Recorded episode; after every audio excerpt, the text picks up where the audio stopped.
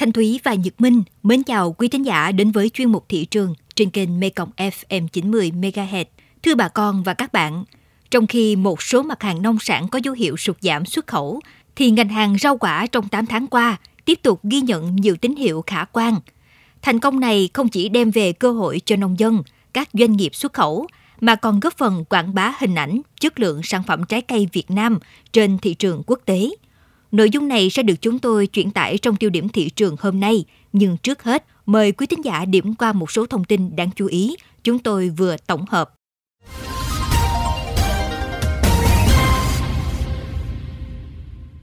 Tại Sóc Trăng, các đại lý thu mua tôm nguyên liệu cung cấp cho nhà máy chế biến xuất khẩu đã tăng giá thu mua tôm các cỡ.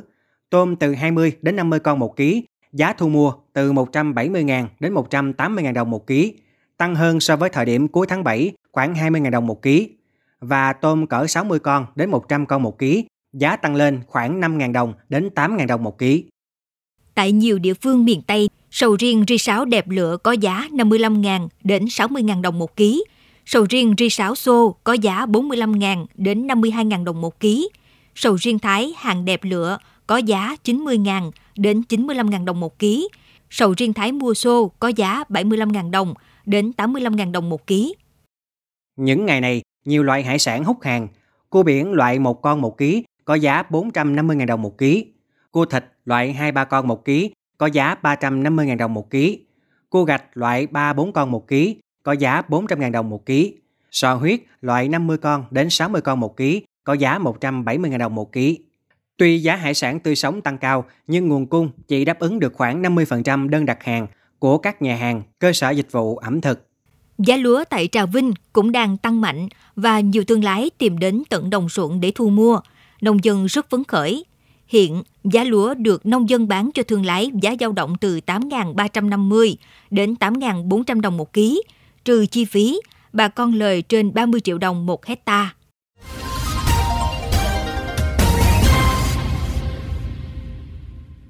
Thưa bà con và các bạn, một trong những thành công đối với thị trường xuất khẩu của nước ta trong 8 tháng đầu năm, đó chính là kim ngạch xuất khẩu rau quả tăng tới hơn 57% so với cùng kỳ năm trước, đạt 3,45 tỷ đô la Mỹ.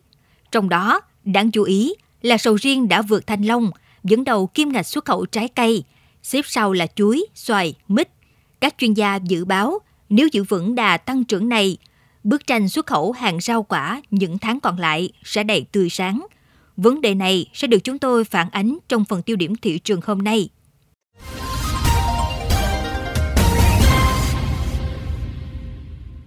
Cách đây ít ngày, công ty trách nhiệm hữu hạn xuất nhập khẩu trái cây Mê Công ở xã Hữu Định, huyện Châu Thành, tỉnh Bến Tre đã cho lăn bánh chuyến xe container vừa uống nước xuất khẩu sang Mỹ với 5 container, tương đương 100.000 trái. Đây là chuyến hàng đầu tiên kể từ khi Cục Kiểm dịch Động thực vật thuộc Bộ Nông nghiệp Mỹ thông tin cho phép Việt Nam xuất khẩu dừa sang thị trường này vào đầu tháng 8 năm 2023. Thành quả này góp phần tô điểm bức tranh xuất khẩu trái cây một gam màu tươi sáng. Trước đó, các nghị định thư mà Việt Nam đã ký với Trung Quốc trong năm ngoái đã giúp hoạt động xuất khẩu rau quả của Việt Nam từ đầu năm 2023 đến nay có nhiều thuận lợi. Tại Hậu Giang, từ những loại nông sản chỉ sản xuất và tiêu thụ nội địa, thì nay bưởi, chanh, xoài, nhãn của nông dân trong tỉnh đã vươn ra thị trường thế giới. Năm nay, Hợp tác xã trái cây sinh học ô cốp ở huyện Châu Thành phấn đấu đưa ra thị trường khoảng 3.500 tấn nông sản. Đến nay, đơn vị đã hoàn thành gần 70% kế hoạch. Ông Trần Bá Sơn, Giám đốc Hợp tác xã trái cây sinh học ô cốp cho biết. Bắt đầu từ tháng 7 giờ đi đến đây xuất cao hơn rồi, khoảng 30% so với các tháng còn lại. Ví dụ như mình mở rộng thêm thị trường Úc này thị trường New Zealand này giá thì nó không tăng cũng giữ ờ, bình ổn rồi đó. Tuy nhiên thì ờ, mình bán thì được số lượng nhiều hơn. Thì hiện tại thì ờ, vẫn là cái chủ lực là cái bưởi, năm roi và chanh không hạt. Khoảng 80 85 phần trăm cái tổng sản lượng của xuất khẩu. Muốn đi xa, nông sản phải đạt các tiêu chuẩn khắc khe của nước bạn và giữ uy tín để mối liên kết được bền chặt từ khâu sản xuất đến tiêu thụ. Hậu Giang hiện có 117 mã số vùng trồng đã được cấp mã số, bao gồm 106 mã số duy trì và 9 mã số cấp mới trong năm 2022 và hai mã số sầu riêng đã được cấp trong năm 2023. Ông Võ Xuân Tân, Giám đốc Trung tâm Khuyến nông và Dịch vụ Nông nghiệp tỉnh Hậu Giang thông tin. Hiện nay thì trong sản xuất cái nhu cầu của thị trường để xuất khẩu thì đưa ra nhiều tiêu chuẩn của các nước nhập khẩu thì nó ngày càng khắc khe. Họ đưa ra những cái tiêu chuẩn đặc biệt là những cái tiêu chuẩn về làm sao sản phẩm sản xuất ra phải đảm bảo những tiêu chuẩn hàng rào kỹ thuật như tiêu chuẩn ờ, low lô bên gáp, những cái tiêu chuẩn về hữu cơ theo những cái tiêu chuẩn mà theo nhu cầu thị trường của cái nước đó do đó thì cái việc sản xuất làm sao bà con phải gắn với cái doanh nghiệp để làm sao sản xuất cái sản phẩm ra thì đạt theo cái tiêu chuẩn đáp ứng nhu cầu xuất khẩu. Số liệu thống kê của Bộ Nông nghiệp và Phát triển Nông thôn 8 tháng đầu năm 2023, kim ngạch xuất khẩu rau quả tăng tới 57,5% so với cùng kỳ năm trước, đạt 3,45 tỷ đô la Mỹ. Đặc biệt, xuất khẩu sầu riêng đã lập kỷ lục mới về kim ngạch khi cán mốc 1,2 tỷ đô la Mỹ trong 8 tháng, chiếm 30% trong tổng kim ngạch rau quả. Ngoài lợi thế về chất lượng, nhiều loại trái cây Việt Nam có đặc tính rải vụ nên xuất khẩu rau quả năm nay được đánh giá còn nhiều dư địa để xuất khẩu. Chỉ riêng 5 loại trái cây gồm thanh long, xoài, chôm chôm, sầu riêng và nhãn, diện tích trái vụ đã chiếm trên 62% tổng diện tích thu hoạch. Sản lượng trái vụ chiếm trên 54% tổng sản lượng. Vấn đề cốt lõi là phải quan tâm đến chất lượng nông sản để giữ vững uy tín trên thị trường. Muốn làm được điều này, đòi hỏi phải hướng đến nông dân, phải là những người nông dân chuyên nghiệp. Ông Võ Quang Huy, giám đốc công ty trách nhiệm hữu hạn Huy Long An cho rằng xưa mình khuyến nông bằng cách là đi dạy người nông dân trồng bây giờ mình dạy người nông dân liên kết tự chủ kết nối này thì những cái đơn vị người ta mua hàng ta đặt ra cái yêu cầu xuất đi nước này sao xuất đi nước nọ sao thì chúng ta có xa được những cái chuẩn hàng hóa nó rất là tốt để mà đáp ứng được cái nhu cầu của từng nước. Ngoài Trung Quốc, rau quả xuất khẩu tới Hàn Quốc, Hà Lan, các tiểu vương quốc Ả Rập Thống Nhất cũng ghi nhận tốc độ tăng trưởng cao từ đầu năm đến nay. Hiện Việt Nam mới chỉ đứng thứ 50 trong tổng số các thị trường cung cấp rau quả cho EU. Nhập khẩu từ Việt Nam năm 2022 chỉ chiếm 0,2% tổng giá trị nhập khẩu trái cây của EU. Có thể thấy, hiện vẫn còn nhiều dư địa cho trái cây và rau củ Việt Nam thâm nhập thị trường EU vì quy mô của thị trường này chiếm tới 43% giá trị thương mại trái cây và rau toàn cầu. Xuất khẩu tăng mạnh là rất đáng mừng. Tuy nhiên, việc mở rộng diện tích tràn lan ngoài quy hoạch khi giá tăng của một số nhà vườn cũng là vấn đề đáng lo ngại.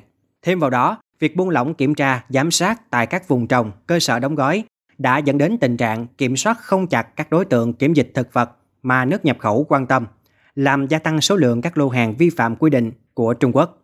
Thậm chí có nguy cơ làm mất thị trường xuất khẩu quan trọng này. Bộ trưởng Bộ Nông nghiệp và Phát triển Nông thôn Lê Minh Hoàng cho biết, thông tin không chỉ phục vụ sản xuất, tiêu thụ nông sản mà còn gợi mở cho nông dân chuyển đổi tư duy sản xuất theo cơ chế thị trường. Chúng ta mở cửa rất là nhiều thị trường.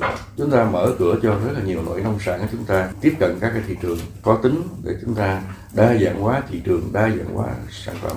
Quan trọng hơn là chúng ta chứng minh được một điều rằng nông sản chúng ta về mặt chất lượng có thể đảm bảo được đến cả những người thị trường mà khó tính nhất.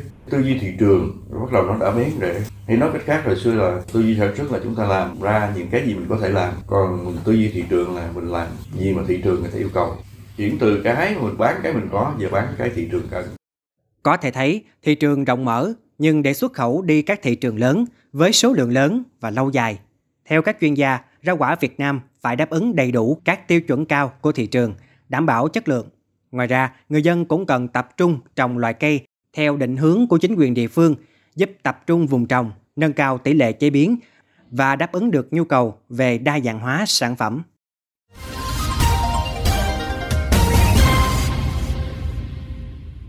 Thông tin vừa rồi cũng đã khép lại chuyên mục thị trường hôm nay. Những thông tin nóng hổi cùng những biến động của thị trường sẽ được chúng tôi liên tục cập nhật trong các bản tin tiếp theo. Xin mời quý vị và các bạn cùng lắng nghe kênh podcast chuyên biệt đầu tiên về đời sống của người dân vùng đất phương Nam, chuyện Mê Công, trên nền tảng thiết bị di động bằng cách truy cập vào các ứng dụng Spotify, Apple Podcast trên hệ điều hành iOS, Google Podcast trên hệ điều hành Android, sau đó gõ từ khóa chuyện Mê Công. Thanh Thúy và Nhật Minh cảm ơn bà con và các bạn đã quan tâm theo dõi. Xin chào và hẹn gặp lại.